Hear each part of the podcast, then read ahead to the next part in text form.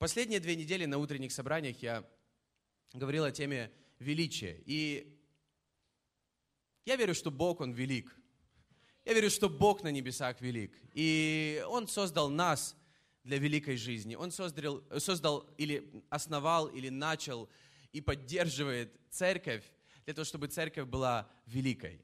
Чтобы церковь отличалась от мира величием. Но не величием того, что... Знаете, величие не в том, что мы имеем, а величием в том, что мы можем отдать. Например, через проект «На крыльях ангела».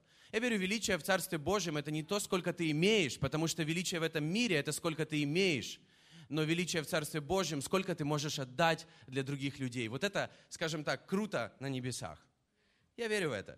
Поэтому, когда Бог создал Адама и Еву в самом начале, и мы читаем это в книге «Бытие» в самой 1, 2 и 3 главе, когда Он создал их, они жили классной жизнью, и все было хорошо, но они потеряли эту жизнь, потеряли это величие из-за греха, да? И грех, он повлиял на все сферы их жизни. Например, на их взаимоотношения с Богом, они были разрушены, на взаимоотношения их детей. Они начали ссориться, они начали убивать друг друга, они потеряли мир в отношениях с людьми. И мы можем это видеть и в наших жизнях, или вокруг себя, когда люди в отношениях, в самых близких отношениях, они разрушаются, или люди теряют мир. Грех, он влияет на тело, они начали болеть и умирать, он влияет на душу человека, на эмоции, на какую-то уверенность, на то, какой ты внутри. Они влияют на дух человека, их взаимоотношения с Богом, они были разрушены. И корень наших проблем – это грех. То есть, другими словами, проблема наших проблем – это грех. Кто согласен?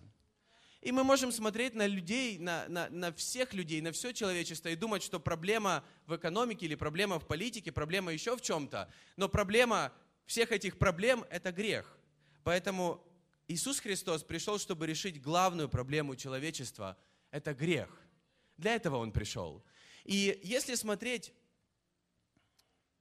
В общем, на всю Библию, она состоит из 2 заветов, Ветхий Завет и Новый Завет. Я вижу, если так, в 2 словах, это очень-очень как бы грубо, но сложно описать Библию в 2 словах, но весь Ветхий Завет, он показывает на проблему человечества, на грех. И также он показывает на то, что религией не исправишь эту проблему. И весь Новый Завет как бы показывает на того, кто решил эту проблему, на Иисуса Христа.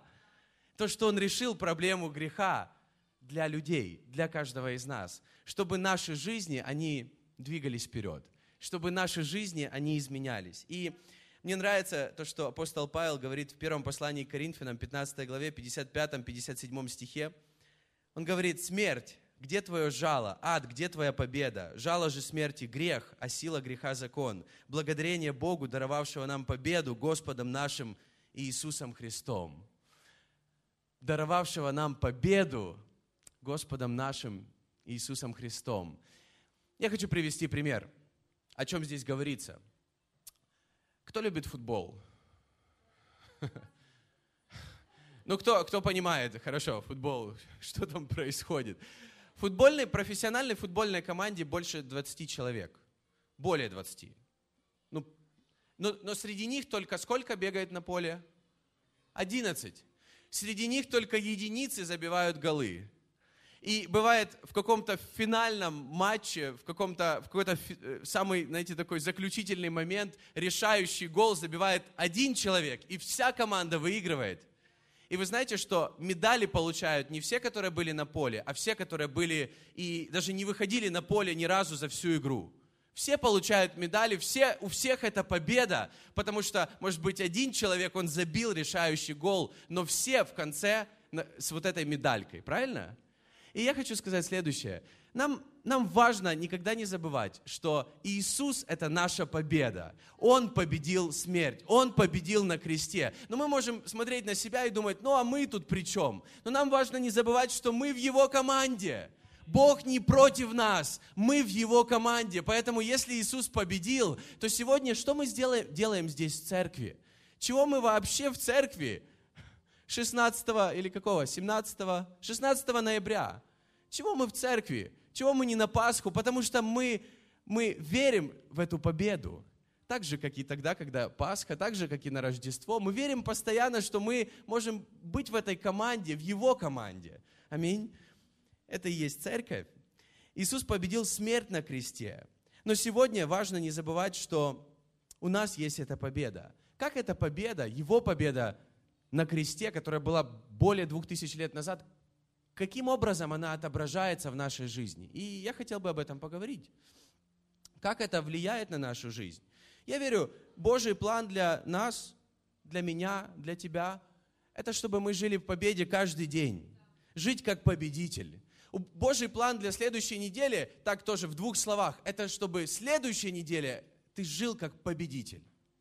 Это Божий план для следующей недели. И ты можешь смотреть сейчас и думаешь, да нет, сейчас ты чувствуешь себя в чем-то или в каких-то сферах, что ты поражен, что что-то не так, какие-то сферы не в порядке. Божий план, чтобы ты был победителем. Для следующей недели, чтобы ты жил в победе. Я верю в это. И у Бога есть для тебя будущность и надежда. Ты сотворен для чего-то большего, чем то, что ты имеешь сейчас. Каждый из нас. Для чего-то большего. Аминь. И когда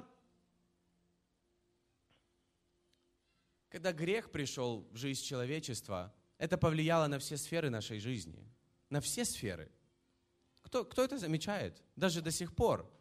И я не знаю, как ты, но в моей жизни был особенный момент, когда я реально поверил в Иисуса. Как сегодня Артем говорил, это было около 10 лет назад. Я поверил в Иисуса, и я поверил всем сердцем, что Он умер за меня, и что у Бога на самом деле есть что-то большее для меня. И мы называем этот момент спасением, да? Или когда мы восстанавливаем свои отношения с Богом.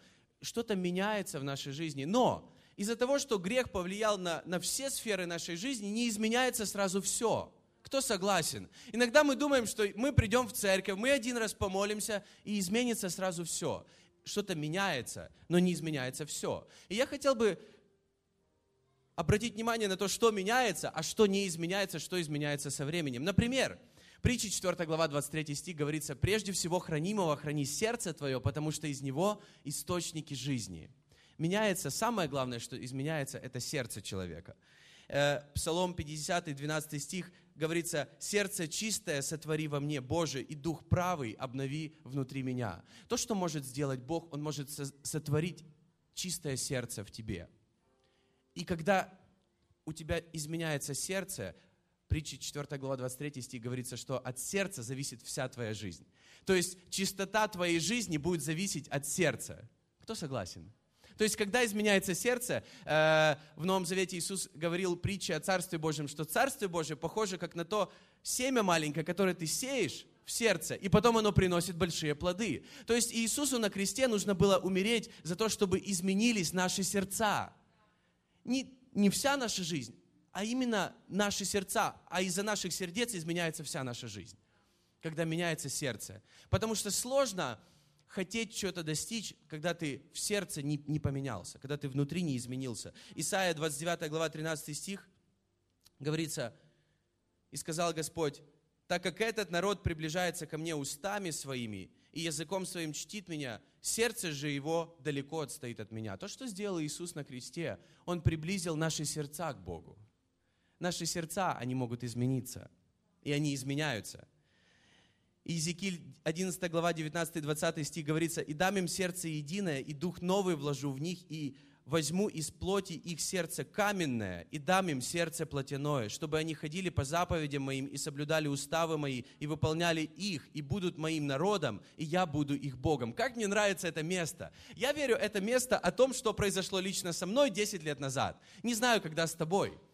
Возможно, еще не произошло, но может произойти, когда Бог берет какое-то каменное сердце, и мы все можем, мы все знаем, какое наше сердце. Когда Он берет каменное и дает нам, знаете, как плотяное, ну это образно, но изменяется что-то внутри нас. И когда изменяется внутри, изменяется и снаружи. Если изменится твое сердце, изменится вся твоя жизнь.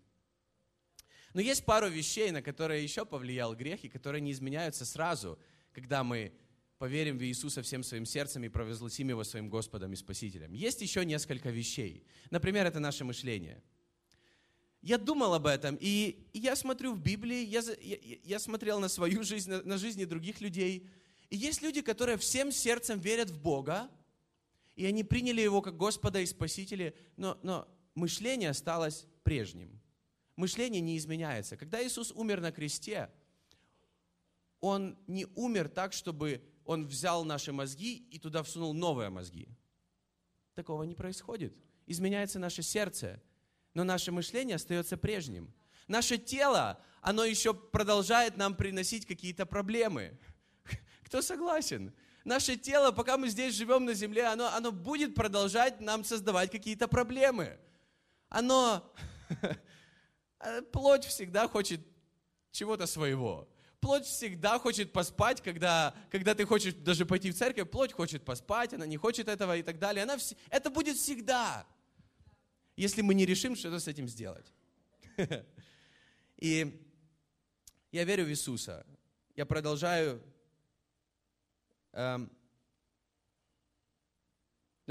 смотреть на свою жизнь, и я понимаю, что, знаешь, ты смотришь каждый день, и вот ты веришь, но ты видишь в зеркале того же человека, которого ты видел и раньше.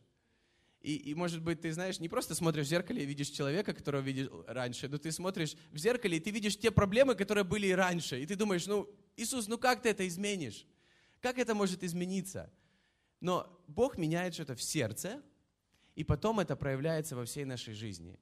И у Бога есть план, как это изменить.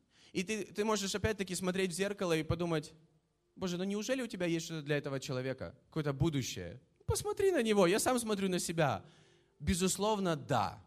У Бога есть план для твоей жизни. У Бога есть огромное будущее для твоей жизни. То, с чего Он начинает, это твое сердце. Из-за сердца меняется все остальное. Но нам нужно не забывать, что Бог им и изменяет наше мышление, то, как мы смотрим на вещи, то, как мы думаем обо всем. И я хотел бы сегодня почитать Римлянам 12 глава. И я не знаю, сколько мы успеем ее прочитать.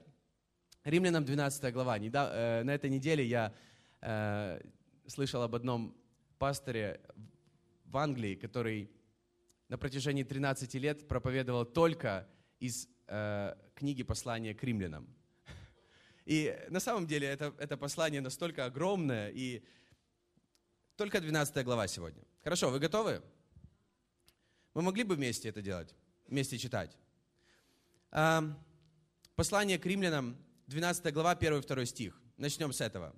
«Итак, умоляю вас, братья, милосердием Божьим, представьте тела ваши в жертву святую, благоугодную Богу для разумного служения вашего, и не сообразуйтесь с веком сим, но преобразуйтесь обновлением ума вашего, чтобы вам познавать, что есть воля Божья, благая, угодная и совершенная». И я хотел бы начать с конца. Здесь говорится, что есть воля Божья, благая, угодная и совершенная. Я верю, Божья воля для тебя сегодня, она хорошая, она угодная, она совершенная. То есть она самое лучшее, что может быть для тебя.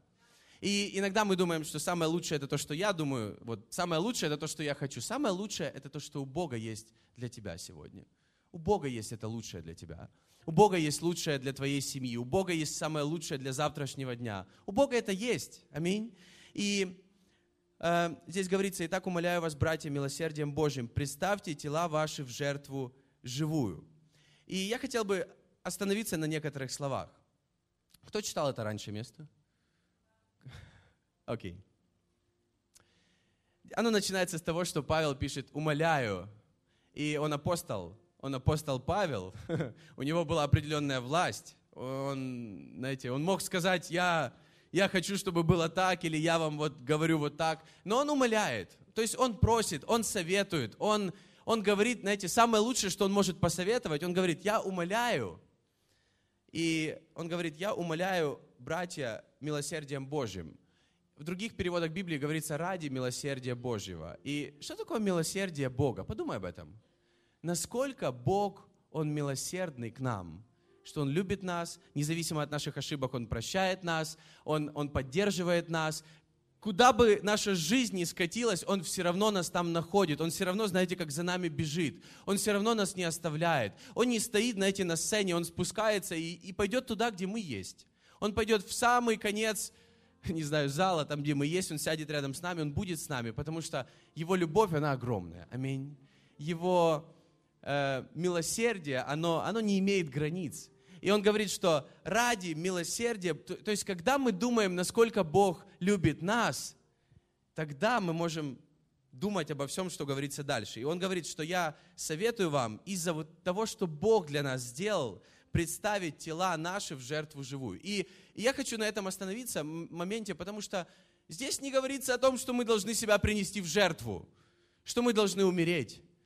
В Библии говорится, Иисус умер, чтобы мы жили. Иисус отдал свое тело, чтобы оно было распято, чтобы оно пострадало, чтобы наши тела теперь жили классной жизнью, чтобы наши семьи теперь жили классной жизнью. И он говорит, тела ваши в жертву живую. И когда ты думаешь о милосердии Божьем, что из-за того, насколько Он любит меня, Он отдал Своего Сына, чтобы Он умер на кресте, то самое лучшее, другими словами, что я могу теперь для Бога сделать, это жить для Него. Это чтобы мое тело, не только, знаете, где-то внутри я верю в Бога, чтобы мое тело, моя душа, они жили для Бога. Павел говорит, я советую, самое лучшее, что вы можете сделать, это чтобы ваше тело, оно жило для Бога. Чтобы сказать, что мое тело, все члены моего тела, они теперь будут для Бога. Они не будут просто для того, чтобы угождать самим себе, они будут для Бога. И люди живут, или они угождают себе, своему телу, или они угождают Богу. Кому угождает сегодня твоя плоть? И он говорит, это наше решение, это наше желание. Он не может это указать делать. Мы не можем это друг друга заставить. Кто согласен? Это наше решение жить для Бога. И далее говорится, не сообразуйтесь с веком сим, но преобразуйтесь обновлением ума вашего. Мне так нравятся вот эти стихи, я бы, конечно, говорил о них и говорил. Не сообразуйтесь с веком сим.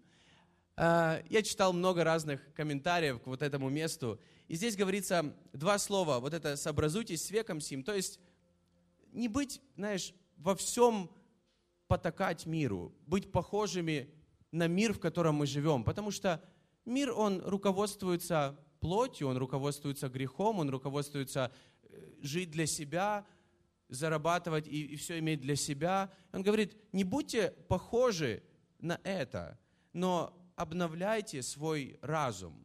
Как Бог думает, мы можем так думать. Потому что я замечаю многие люди, которые верят в Бога в своем сердце, но их разум, он настолько похож на то, как думают все люди в мире. И это не то, что делает наши жизни великими, это не то, что делает наши, движет наши жизни вперед. Преобразуйтесь обновлением ума. Очень важный момент. И нужно начинать думать так, как думает Бог. И я часто слышу фразы, ну, это Москва. Например, я это не делаю, или я это даже не буду думать делать, потому что это Москва. Я опоздал, потому что это Москва. Я не сделал это, или у меня не получается сделать это, потому что это Москва. Это мышление Москвы. Я верю, нам нужно говорить, я буду делать это, потому что Иисус Христос, потому что все могу в укрепляющем меня Иисусе Христе. Я буду делать это, потому что Иисус Христос. Вот это мышление, которое мы видим в Библии. И Павел говорит, не будьте похожими на все, что окружает вас. Живите в мире, но будьте, как будто вы от Бога. Аминь. И я опоздал, я не смог, я даже не пытаюсь. Я верю, что нам нужно обновлять свой разум, когда мы читаем Библию, когда мы читаем о героях веры, то, что у них получалось, я верю, у нас может даже больше получаться. Потому что мы с Богом, потому что мы с Иисусом Христом. И давайте читать дальше. Римлянам 12 глава, 3-8 стих. «По данной мне благодати всякому из нас говорю, не думайте о себе более, нежели должно думать, но думайте скромно по мере веры, какую каждому Бог уделил. Ибо как в одном теле у нас много членов, но у всех членов одно и то же тело, так и мы, многие, составляем одно тело во Христе, а порознь один для другого члены. И как по данной нам благодати имеем различное дарование, то имеешь ли пророчество, пророчествуй по мере веры. Имеешь ли служение, пребывай в служении. Учитель ли в учении, увещеватель увещевай. Раздаватель ли, раздавай в простоте. Начальник ли, начальствуй с усердием. Благотворитель ли, благотвори с радушием». И я вот здесь остановлюсь. Ты знаешь, одна из любимых тем апостола Павла, не знаю, мне это тоже нравится, что церковь — это тело. И все мы взаимосвязаны, все мы зависим друг от друга, все мы служим друг другу. И у каждого из нас какая-то, может быть, своя маленькая роль, и каждая роль, она важна. И даже когда это самая маленькая роль, иногда эта самая маленькая роль, она самая важная. Мне это нравится. И в самом начале он говорит, что нам не нужно думать о себе более, нежели должно думать. Думать о себе трезво, здраво, скромно, но с верой. Он говорит, но думайте скромно по мере веры. По мере веры, ты знаешь, я верю, Бог каждому из нас дал дары и таланты, чтобы мы были полезны для других людей. Давайте не будем жить жизнью, я ничего не могу сделать для других людей. Нет, если ты в своей семье, ты можешь приносить пользу своей семье. И если ты не приносишь пользу, тебе нужно поверить, что ты можешь быть благословением для своей семьи, физической, для тех людей, с которыми ты работаешь на работе, для сотрудников, с которыми ты соприкасаешься каждый день. Ты можешь приносить для них пользу. Также в Доме Божьем мы все можем приносить друг другу пользу. И Павел пишет, по мере веры, что у каждого из нас есть вот эти дары. И дальше он перечисляет разные дары. И, кстати, это говорится о духовных дарах. И есть два места в Библии, где говорится о духовных дарах. Вот это и еще другое, там, где говорится о дар веры, дар исцеления и так далее. Но здесь немножко другие дары. И я хотел бы еще раз на них остановиться. Пророчество. Дар пророчества. У кого есть дар пророчества? Слава Богу. Я верю, пророчество это не только относится, знаешь, к тому, что будет через 3000 лет, а к тому, что, возможно, в твоей жизни Бог имеет для тебя. И нам нужно не бояться говорить друг другу какие-то вещи, просто приободряя друг друга. Следующее говорится о практическом служении. У кого есть служение, пребывай в служении. И здесь конкретно говорится о практических вещах, которые мы можем делать для других людей. И о вот этом практическом служении, мне нравится, говорится не в конце списка, знаешь, а в начале. Например, команда кафе и ресурсы. Кто сегодня в команде кафе? У нас есть команда кафе, когда мы можем сделать для других людей кофе или какие-то вещи, просто физические вещи. Я верю, и вообще то, что я вижу в Библии, Библия не принижает то, что мы можем сделать практически, физически, чем то, что мы можем, знаете, какие-то духовные вещи. Например, мы можем сказать какое-то слово, или слово знание, или пророчество, но также, если мы что-то можем сделать физическое или практическое, Библия не принижает этого. Это также очень важно. И когда мы понимаем, насколько Бог любит нас, и если мы хотя бы что-то можем сделать для других людей, это ценно. Учитель. Не только проповедовать о Евангелии, но, знаете, просто говорить, Бог тебя любит, все будет круто. Здесь говорится о том, что есть люди, которые могут помочь практически применять то, что говорится в Библии. Не просто рассказать вот Евангелие, знаешь, как о чем в Библии говорится, но как эту Библию, как каждое слово применять в своей жизни. И, например, у нас есть вечерний колледж или дети Хилсон, они сейчас за стенкой там, когда их маленьких детей учат каким-то простым библейским принципам, на которых они могут строить свою жизнь. И здесь есть некоторые люди, которые выросли в детской церкви. Кто такой? Кто ходил в детскую церковь? А вы сейчас взрослые. Круто! Я верю, что-то построилось в вашей жизни тогда, когда вы были в детской церкви. И Иисус сказал, идите и научите все народы. То есть не только говорить о том, что Бог любит людей, но также помогать людям жить этой жизнью, помогать людям разбираться, как это применять в своей жизни. Следующая проповедь. Здесь говорится «увещеватель ли увещевай». В других переводах, современных переводах говорится конкретно о проповеди. И дар проповеди, ее главная цель – это ободрять людей жить с Богом, ободрять людей двигаться к Богу, идти к Богу. И ободрять людей можно не только со сцены, можно и лично. Например, в наших коннект-группах. Мне нравится моя коннект-группа. Туда, куда я езжу, это в одном из районов Москвы. Я не буду говорить даже в каком. Но меня это ободряет, когда я туда приезжаю. И я могу сказать, во всех коннект-группах, наверное, мы все друг друга можем приободрять. И это реально важно. И у нас есть люди, которые посвятили себя тому, чтобы заботиться и приободрять других людей. И я верю, это невероятно важно. Не просто, знаете, быть самому по себе, но приободрять других людей. Следующее говорится раздаватель. Конечно, имеется в виду не только имущество, а то, чем мы можем поделиться. Например, наша творческая команда. Вау, они меня каждый раз поражают в плане Они талантливые, они творческие. И когда это все совмещается вместе, из этого получается что-то красивое, что-то великолепное, и то, чем мы можем прославить Бога. И когда у тебя есть что-то, какой-то дар, и когда ты им делишься с другими людьми, это приносит пользу другим людям, это поднимает других людей. Ты знаешь, такое отношение Бог благословит и будет поднимать твою жизнь. Когда ты делишься просто тем, что у тебя есть. Например, команда Internationals, мы их называем, которые переводят сейчас. Кто сейчас говорит на английском языке? Кто сейчас слушает перевод? Вау! А кто переводит? Есть пару человек, которые переводят. Я могу сказать, это то, что вы делитесь, это то, чем вы делитесь с другими людьми, и это приободряет других людей. Я верю, Бог благословит вас и вашу жизнь, потому что просто вы делитесь с другими людьми. Потому что то, что я замечаю, Евангелие, вся Библия, христианство, оно по поводу того, чтобы делиться. Оно не по поводу того, чтобы за что-то держаться, а чтобы делиться. Чтобы иметь открытые двери в нашем доме, в этом доме, чтобы иметь открытую руку, с которой ты делишься тем, что у тебя есть, иметь открытое сердце, чтобы впускать других людей, впускать Бога в него. И если мы с закрытой жизнью живем, то ничего и не происходит. И это мышление. Наше сердце может верить в Бога, но если наше мышление, я буду закрытой жизнью, я буду держаться за то, что я имею, никогда ни с кем не поделюсь, наша жизнь не будет больше становиться. Следующее говорится, начальник ли начальствуй с усердием. Вот это мне нравится. Говорится о даре руководства. Есть люди, которые могут руководить. Например, у нас есть в церкви администраторы. Мне это нравится. Мне нравятся люди, которые могут помочь что-то организовать или управлять. И здесь говорится с усердием. И это важно. И также говорится о милосердии и благотворительности. И мы уже говорили о заботе о городе, департамент заботы о городе. И есть люди, которые будут к этому подключаются постоянно. И хотя это последнее в списке, но я верю, это что-то очень важное там на небесах. Но здесь самое важное говорится, я бы хотел обратить внимание, благотворитель ли, благотвори с радушием.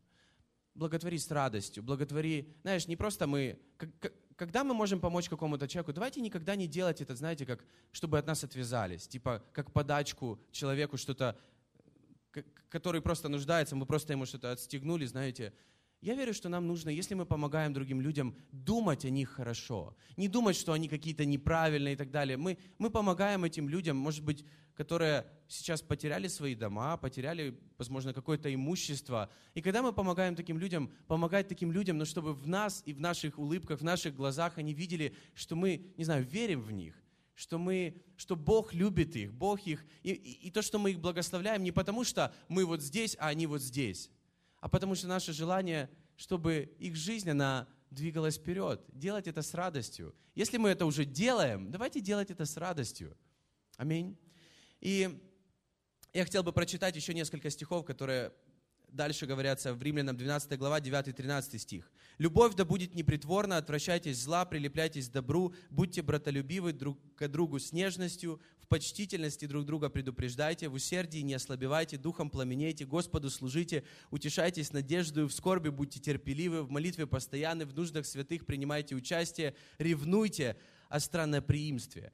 И я не знаю, тут много слов, но я просто хочу еще раз обратить внимание, любовь да будет непритворна, пусть любовь будет не эгоистична.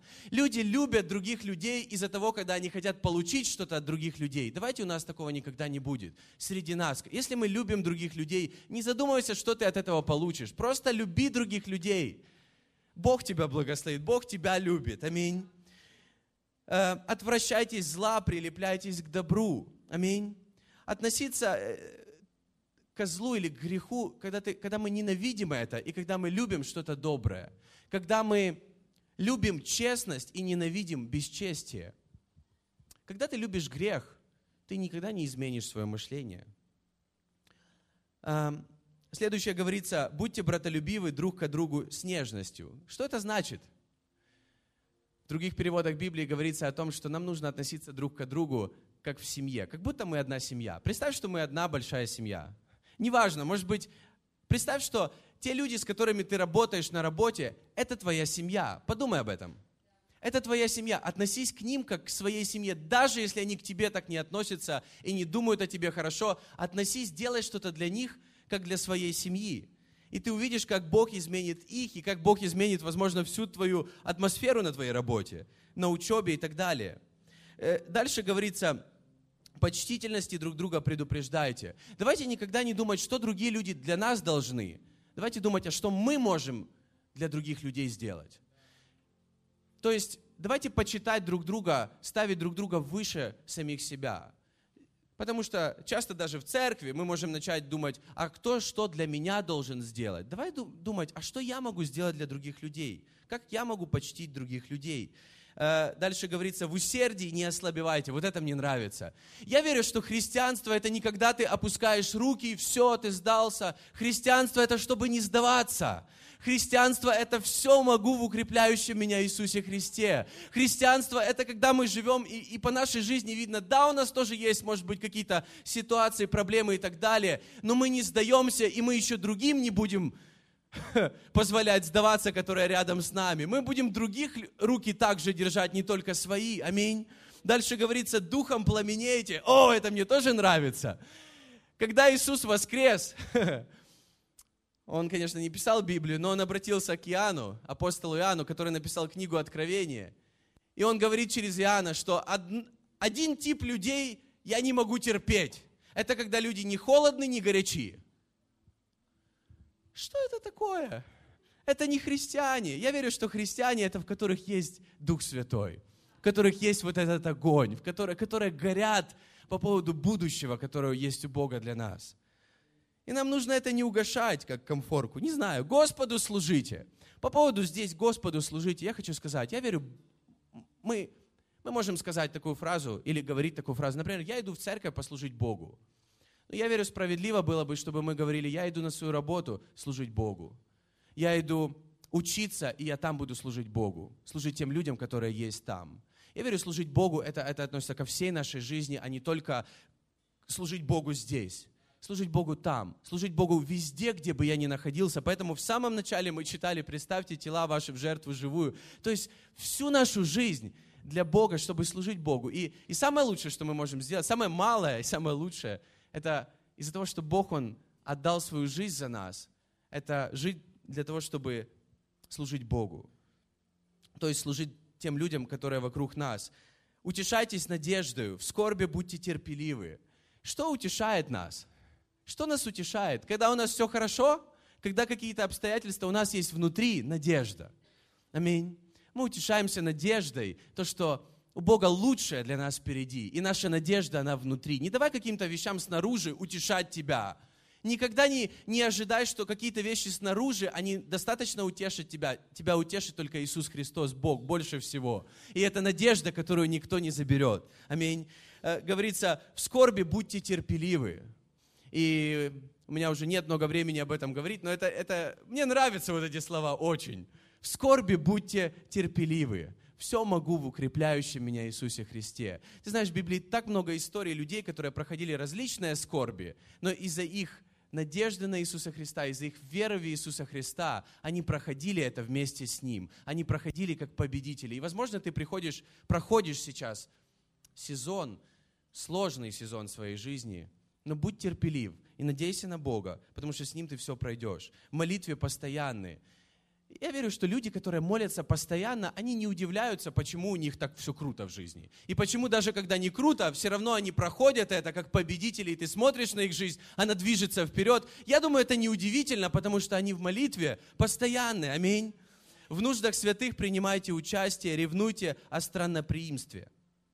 Когда мы заботимся о других людях, когда то, что у нас есть, мы держим на открытой руке, и также ревнуйте о странноприимстве. То есть здесь говорится о гостеприимстве. И одна из новых команд, которая будет в нашей церкви как служение, которое мы делаем, или когда мы служим другим людям, это будет команда гостеприимства. И у нас будут небольшие перемены в командах волонтеров. И я просто хочу сказать, мы невероятно ценим каждого человека, который называет эту церковь своим домом. Но я верю, что также очень значимо на небесах, очень значимо для Бога те люди, которые делают эту церковь домом для других людей. Я верю, что на небесах, знаешь, как это что-то очень важное, это что-то очень значимое, и это влияет на жизни других людей. И поэтому одна из команд гостеприимства, я верю, что это что-то не менее важное, чем все остальные команды, которые могут делать какую-то часть, например, здесь на сцене. Потому что это то, какие небеса для каждого из нас. Они открыты, они гостеприимны для каждого из нас из-за того, что Иисус это сделал для нас. Где бы мы ни были. Я верю, что наша жизнь должна быть такой же. Наш дом должен быть таким же. Аминь. И последнее, о чем я уже не буду читать, там, где говорится об отношениях с другими людьми, там, где, чтобы мы благословляли гонителей наших, радовались с радующимися, плакали с плачущими. И в конце этой главы, в 21 стихе говорится: «Не будь побежден злом, но побеждай зло добром». Относительно наших взаимоотношений с другими людьми, давайте побеждать какие-то неправильные вещи добром. Если кто-то неправильно по отношению к нам, ты знаешь, добром мы это можем победить. Если мы побеждаем зло злом, да, мы можем быть победителями, но на самом деле мы сами побеждены. Потому что только добро, оно на самом деле побеждает какие-то неправильные вещи, оно изменяет людей изнутри, оно изменяет отношения людей. Аминь. И служение, я верю, это вся наша жизнь. И давайте не только в воскресенье служить Богу, но и среди недели. Не только в церкви, но и на работе. Не только в этих стенах, но нашему городу. Не только когда все хорошо, а когда нехорошо. С надеждой, с терпением. Аминь. Со смирением. И я верю, что служение Богу это не унизительно, это что-то великое, там на небесах в Царстве Божьем, когда мы открываем свои жизни для других людей. И давайте служить друг другу, поднимать друг друга, и мы увидим, как Бог поднимает наши жизни и наши семьи.